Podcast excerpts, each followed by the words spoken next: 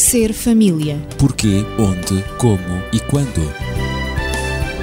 Ser família. Um espaço onde o ser e o ter são a questão. Ser família. Um mundo a conhecer.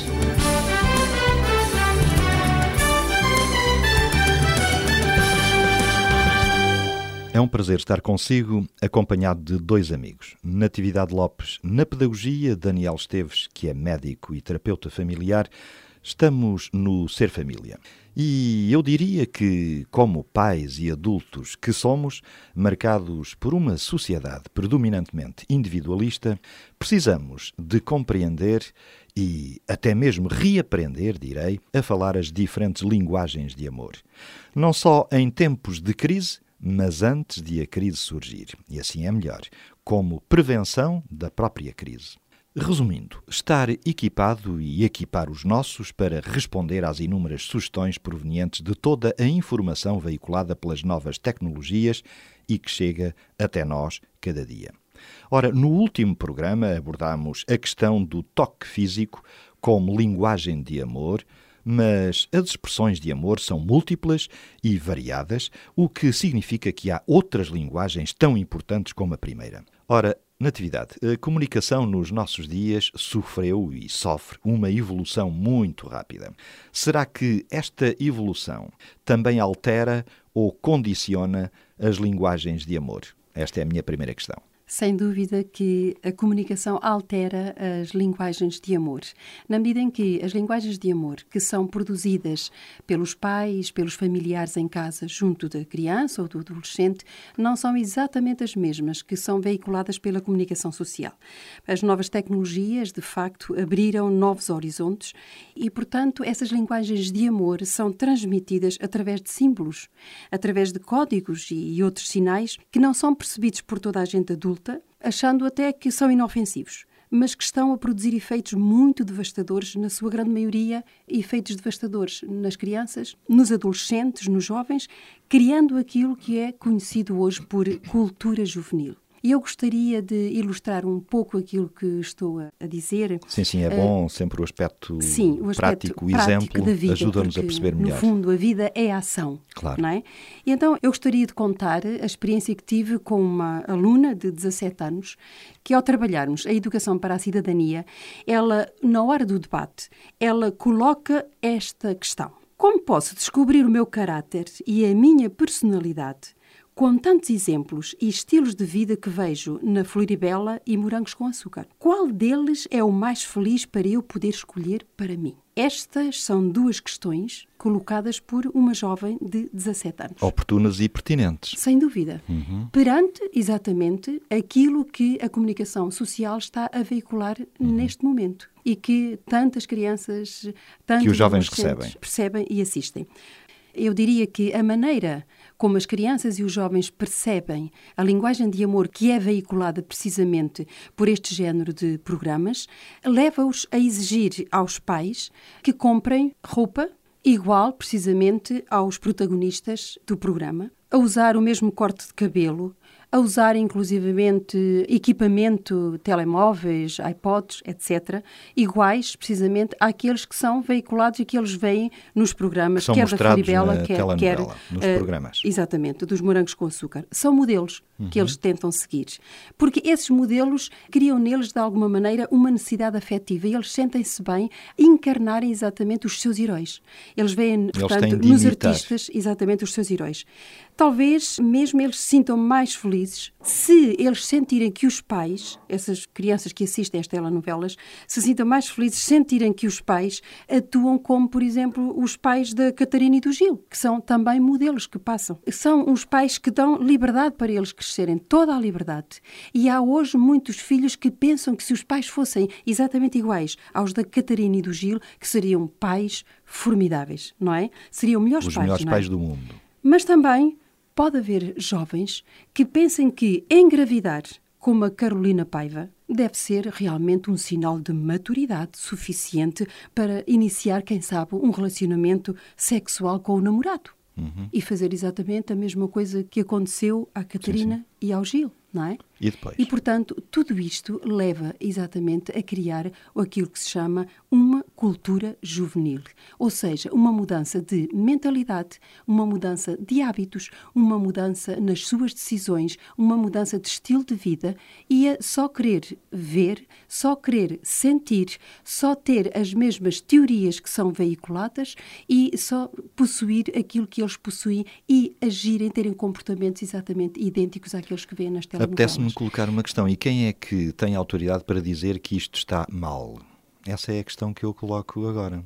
Provavelmente não, não teremos uma resposta concreta para dar, ou, ou ela seja muito inconveniente, ou ela não seja, como, para usar a frase muito batida, politicamente correta. Mas eh, parece-me que provavelmente todos estes comportamentos e esta cultura juvenil esteja a criar uma sociedade e seres humanos, homens e mulheres, de um futuro muito próximo, diferente daquela sociedade Sobretudo, em que nós temos vivido e estamos ainda a viver. Sobretudo talvez. que vem a vida em função de outros valores que por e em função daquilo que os outros têm, produzem e usam. E que eles fazem? Parece que a sociedade hoje, ou pelo menos uma camada dela, está a copiar e está a imitar aquilo que é apenas mostrado no grande ecrã. Mas não haverá outro estilo de vida a adotar? Pergunto eu. E eu não estou a responder, eu estou a questionar-me a mim sem próprio. Dúvida, sem dúvida Será que... que não haverá outra maneira de viver? Sem dúvida que nós temos encontrado, a nível da comunicação social, por outro lado, também, algumas críticas a estes valores que são veiculados e que estão considerados, sobretudo por pedagogos, também por alguns psicólogos, como não convenientes para a formação da juventude, portanto, das crianças e dos jovens. No entanto, tudo isto que é dito não tem impedido, efetivamente, de que estes valores continuem a ser veiculados, porque existe sempre a teoria de que é uma questão de opção. Eles vêm porque querem. Os pais podem deixar ou não deixar Esse vir. é o argumento, não é? Este é o argumento. E, portanto, a estou... escolha é uma escolha pessoal. Hoje estou um pouco contundente, com tendência para a contundência, mas apetece-me perguntar também. Estamos, e eu estou perfeitamente consciente, e eu estou a ser a voz do, de um órgão de comunicação social, mas eu pergunto a mim próprio: até que ponto e até quando é que a comunicação social tem de dirigir a vida das pessoas e dos, dos cidadãos. Isso é uma questão à qual eu não posso responder, não é? Por isso é que eu digo que estou um bocado contundente. Daniel, ajuda-me aqui, tu como homem também. Ora, eu diria o seguinte: o modelo que agora se segue uhum. não é uma invenção demasiado antiga. Durante muito tempo, digamos, pois isto não surgiu de repente. Exatamente, é? a rádio e a televisão faziam entretenimento para os adultos. Depois surgiu a necessidade de fazer entretenimento para as crianças, uhum, ligado exato. à possibilidade de criar liberdade aos adultos. Portanto, a AMA eletrónica, em que a televisão se transformou, eh, criando Dava os muito programas, jeito muito jeito. Olha, os meninos estão ali enquanto estão, estão entretidos, estão distraídos, e, e nós podemos ficar. Eh, produzir, nós podemos estar à vontade, nós podemos entreter-nos com outra coisa qualquer.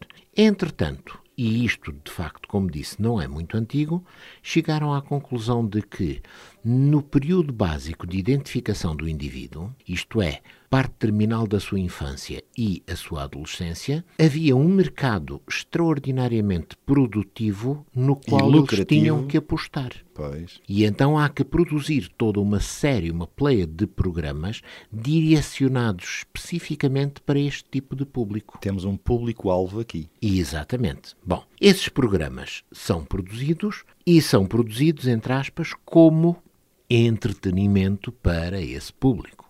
Somente não podemos fazer a separação absoluta e pensar que são águas distintas, o que é o entretenimento e o que é a construção da identidade do indivíduo nesta fase. E o que sucede é que esse indivíduo vai criar a sua identidade à custa dos modelos que vai captar.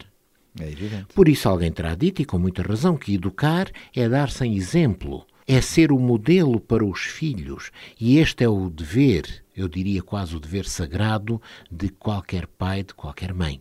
A televisão o que é que faz? A televisão diz: Nós não nos queremos imiscuir na educação, nós apenas estamos a entreter. Mas ao entreterem, Mas é um alívio, não é?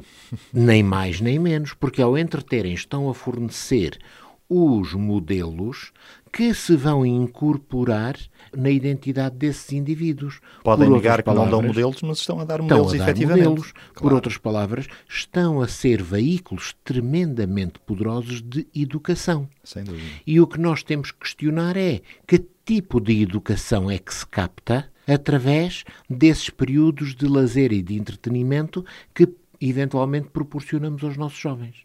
Que mentalidades estamos a criar? Isso mesmo. Se, por exemplo, eu estou a passar como modelos, e penso que serão os modelos que muitas vezes passam nesse tipo de programas, a fraude como uma expressão de esperteza.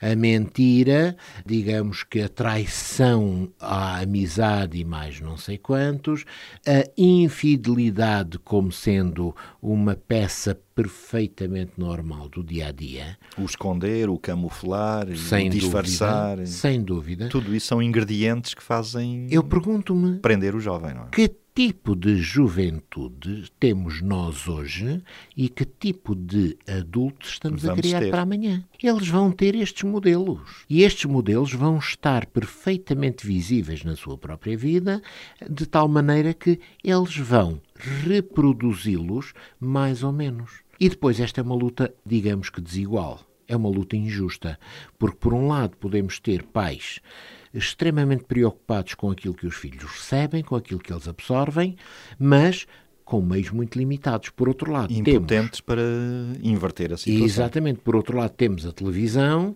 com todos os seus meios, com todo o encanto que ela representa, que estão a passar esses Som, meios, esses sons, essas imagens, esses modelos, até a exaustão. Sem dúvida. Passam-nos repetida e repetida e repetidas vezes, de tal forma que, alguém terá dito também com verdade, não é? Que uma mentira repetida muitas vezes É transforma-se isso numa mesmo. verdade Claro. algo negativo repetido frequentemente transforma-se em aceito. algo natural. É evidente. E então essas crianças vão desenvolver mentalidades que, à partida, já têm problemas. E agora fala-se na nossa sociedade e em Portugal sobre corrupção, que devemos refletir sobre a corrupção e a prevenção da corrupção. Não é? Pois, mas onde é que ela se faz? Onde é que ela se inicia? Faz-se exatamente nos valores que passamos para as nossas crianças, para os nossos jovens e que eventualmente esperemos que eles incorporem na sua própria vida.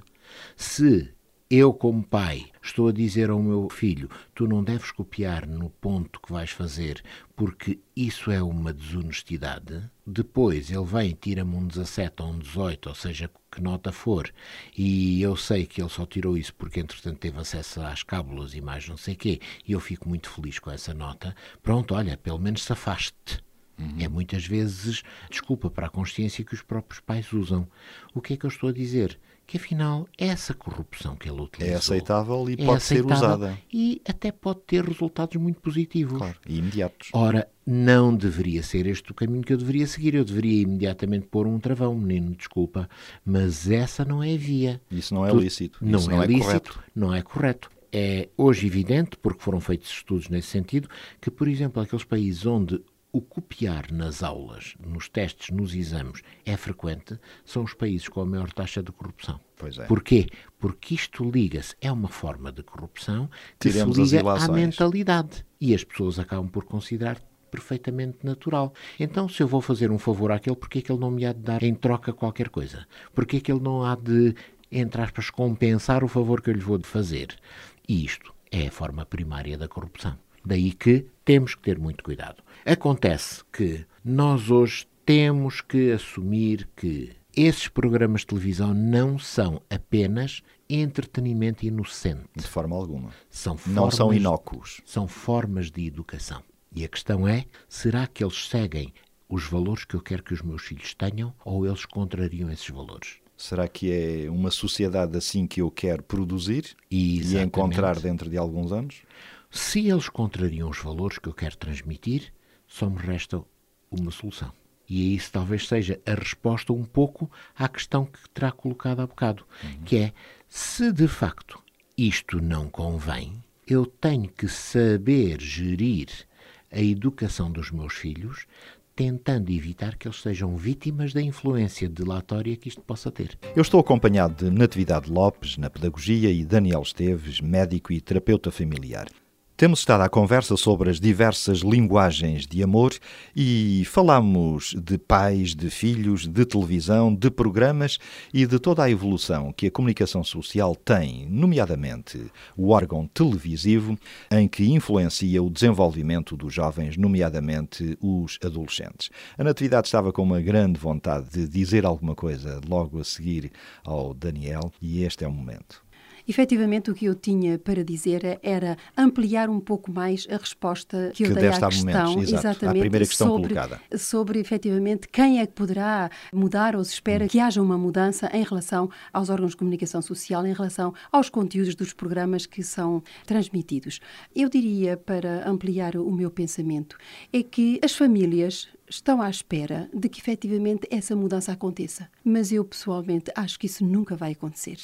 Porque que essa mudança aconteça a nível de programação? A nível de conteúdos, de de, conteúdos? Da, da, programação. Uh, conteúdos quer de programas que são direcionados para crianças e para jovens, não é? Eu falei no programa Morangos com Açúcar e Floribela, não é? mais precisamente, e então estão à espera que os conteúdos mudem, mas isso não vai acontecer, não, não pode acontecer, porque estão efetivamente... Então, muitas coisas envolvidas e, nomeadamente, o consumo. É? Então, qual a solução portanto, é que não estejamos à espera de que haja uma mudança. A mudança não vem de fora para dentro, mas a mudança deve acontecer de dentro para fora. Ou significa? seja, deve acontecer dentro das famílias. Os pais devem estar conscientes e conhecedores dos conteúdos que passam nesses programas. Porque muitas vezes aquilo que os pais conhecem dos conteúdos que passam nesses programas é efetivamente aquilo que os filhos dizem, aquilo que os filhos lhes transmitem. Dizem que é muito bom, que é muito giro, que é uh, fixe. Que é fixe, exatamente. Uhum. Empregam aquelas expressões que nós conhecemos, claro. próprias da juventude, como é lógico, sim, em sim. todo o tempo, não é verdade? Em todas as épocas, muito descontraídas.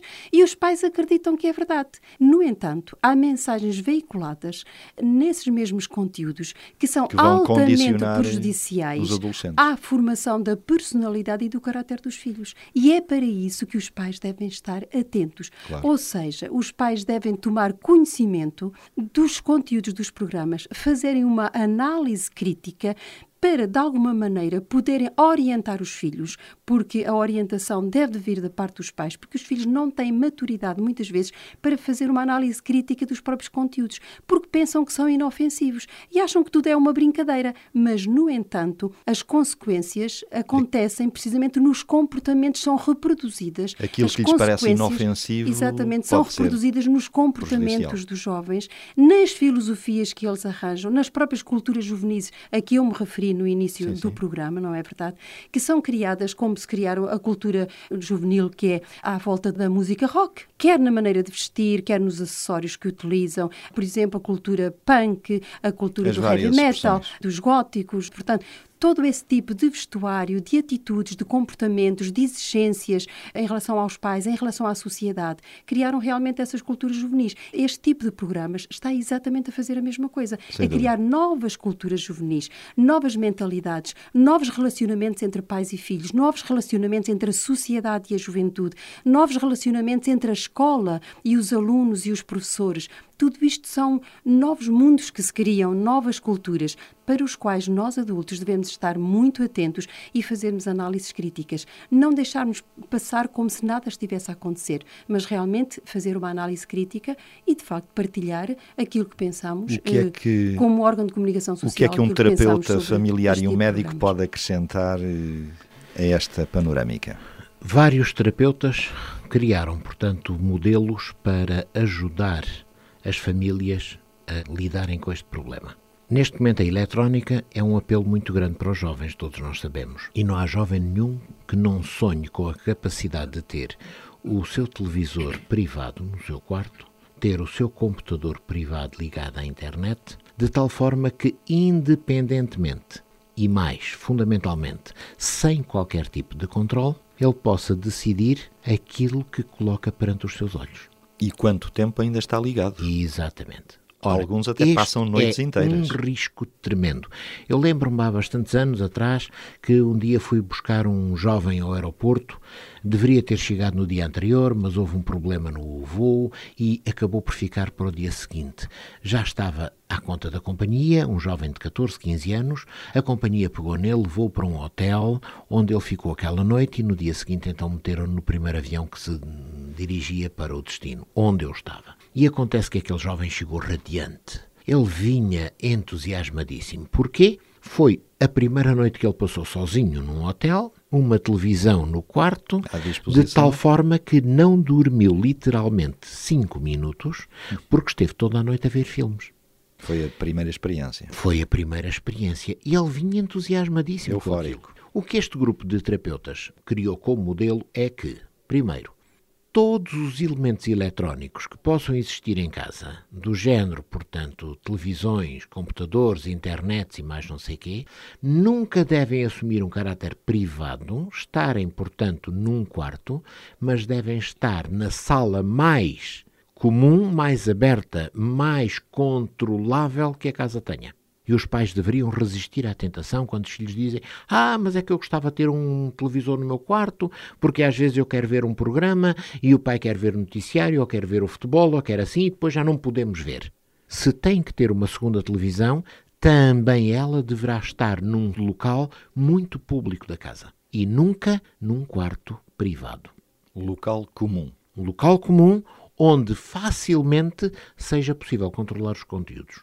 Segundo, nenhum jovem deveria ter um computador nestas idades, um computador no seu quarto ligado à internet, para evitar que mais tarde ou mais cedo aquela família não tenha que lamentar os danos terríveis que se podem causar na mentalidade e até na integridade física e moral dos jovens por causa de um acesso incontrolado a um veículo que, tendo muito de bom, tem tremendas coisas extremamente perigosas. Daí que também o computador, se tem lá em casa um espaço, seja na sala, seja onde for, então é aí que o menino deve ir trabalhar, é aí que o menino deve estar a contactar com a internet, porque é o sítio de passagem em que os pais, portanto, podem sempre controlar. E os pais têm que sentir que todos os conteúdos daquilo que é fornecido aos filhos devem ser do seu conhecimento. E eles têm que assumir a responsabilidade por isso. Sem dúvida que os pais são os inteiros responsáveis do desenvolvimento harmonioso ou não dos seus filhos. E em conclusão, na atividade, estamos mesmo a esgotar o Eu tempo. diria que há um outro elemento que não podemos esquecer, é que os modelos, muitas vezes nós pensamos que são apenas os adultos que são modelos para os mais novos, mas os modelos passam também dos mais novos para os mais novos. E, de A facto, força do grupo. a força do grupo é extraordinariamente importante, sobretudo em relação aos adolescentes. adolescentes. Diz-se em relação aos adolescentes, mas também em relação aos mais pequenos. Eles gostam muito de copiar aquilo que os seus amiguinhos E usam. por que não em relação a a, nós, como falam? maiores adultos? O Exatamente. grupo dos Todos adultos também nós. exerce influência Todos sobre nós. os próprios adultos. Exatamente. Aqui estivemos à conversa, Natividade Lopes e Daniel Esteves, ela na pedagogia, ele como médico e terapeuta familiar, comigo Ezequiel Quintino. Esta foi uma conversa sobre linguagens de amor afetadas pela evolução da comunicação social. No próximo programa, provavelmente, continuaremos com este tema de linguagens de amor, mas noutra vertente. Já sabe que pode colocar as suas questões, dúvidas ou mesmo fazer comentários e sugestões para o telefone 219 106 310. Nós voltaremos na próxima semana, se Deus quiser. E passe bem. Ser família. Porquê, onde, como e quando. Ser família. Um espaço onde o ser e o ter são a questão. Ser família. Um mundo a conhecer.